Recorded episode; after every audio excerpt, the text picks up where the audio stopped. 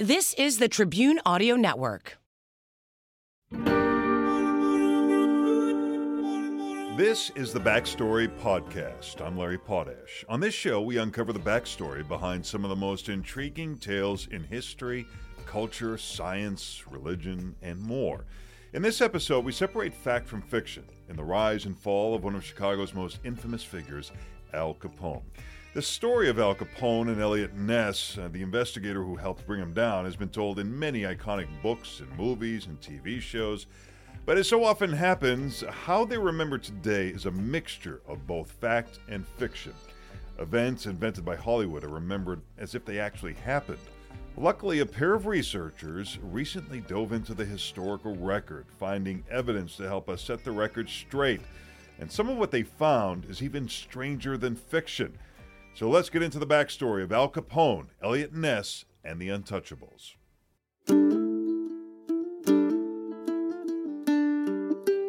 Most of us are familiar with the Untouchables story portrayed by De Niro as Capone, Costner as Ness.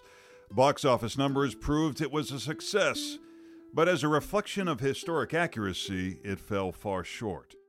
Max Allan Collins is no stranger to the rules of Hollywood. He wrote the 2002 Chicago mob story Road to Perdition and is the author of the Dick Tracy comic strip. Why did it offend you so much, the inaccuracies of the Capone movie from 87? What irritates me is the sloppiness of the way the, the history was portrayed. I'm fine with history being tweaked and compressed and so on, but you don't throw Frank Nitti off a building when you're Eliot Ness, who was a very straight shooter.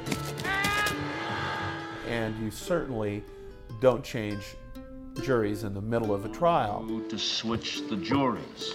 Yes, sir. Your Honor, I object. The actual things that happened were of more interest and were often more bizarre. Pop culture often embraces Scarface as just a fun loving charitable bootlegger who ran soup kitchens for the poor. The way the soup kitchen was maintained was by Capone sending his enforcers around to get free food from grocers. So the idea that there was this was out of his largesse is, is grossly exaggerated.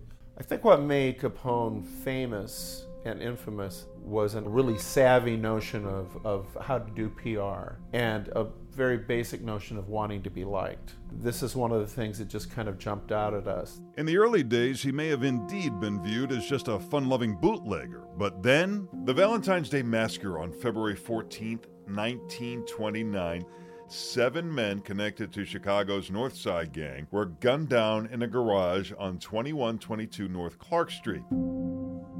Princeton historian A. Brad Schwartz visited the brick wall from that garage, which was reassembled for the Mob Museum in Las Vegas. You can still see the bullet marks. For many years, it was in the uh, men's room of a Roaring Twenties themed nightclub, as the, where the urinals were. Um, but fortunately, now it's in a, in a protected museum environment.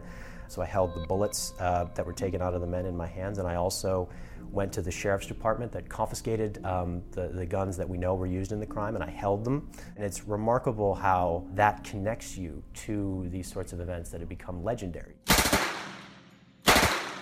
Schwartz visited the Department of Alcohol, Tobacco, and Firearms to shoot one. When you're actually holding the gun that was, that was used, or when you're actually seeing the wall, uh, it takes you right back to that moment.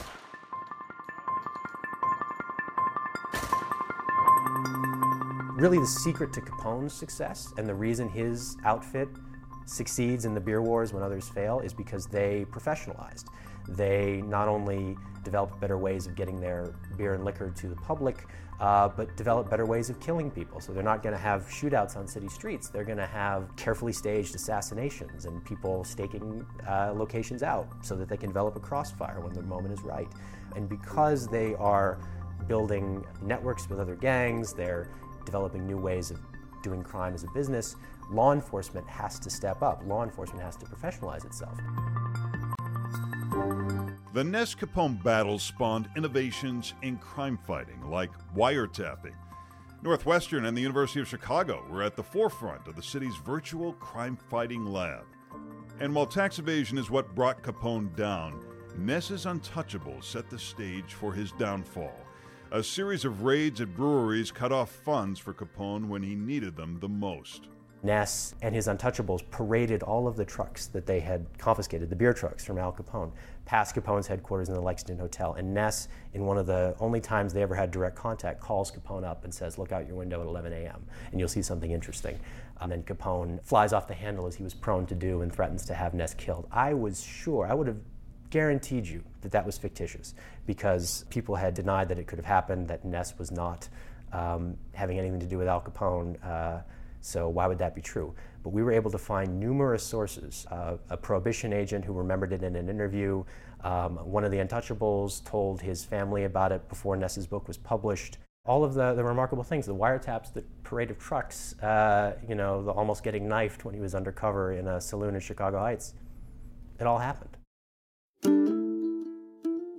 They met frequently in fiction, but historians doubted they ever met in real life. Photo evidence found by Collins and Schwartz proves them wrong. Ness escorted Capone to Dearborn Station and put him on the train to send him to, uh, to prison in Atlanta. This notion that they never met, which some historians have put out there, that's false. It seemed to me that Capone had really bad legal advice and legal representation. Capone had almost suspiciously bad legal advice there's really good evidence that the federal people basically, shall we say, colluded with people in the mob to put Capone away and make it seem like crime was no longer a problem in Chicago. Weren't they concerned that somebody would just fill that void and replace him? Yes, someone would obviously fill that void, but that someone would not be wearing a, you know, a pearl uh, hat smoking a cigar with scars on his face and throwing the first ball out at the baseball game. They, they wanted that kind of PR off. They wanted a different face on the city of Chicago. Both the government and also uh, the outfit itself, who preferred to do their business in a more quiet way. Ness and Capone, opposite sides of the law, but both revolutionized their respective professions. The fact that this is a fundamentally American story, that's a fundamentally Chicago story, that even though so many of the buildings are gone, the St. Valentine's Day Massacre Garage has been torn down, the Lexington Hotel, even though the physical reminders in many cases are gone, Capone and Ness are still baked into the architecture of this city. They're both icons of this city, and they will be for a long time to come.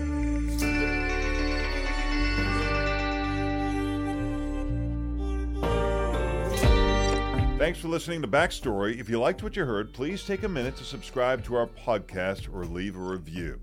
To watch our full coverage of this story and see some that didn't make it to the podcast, visit us online at wgntv.com slash backstory.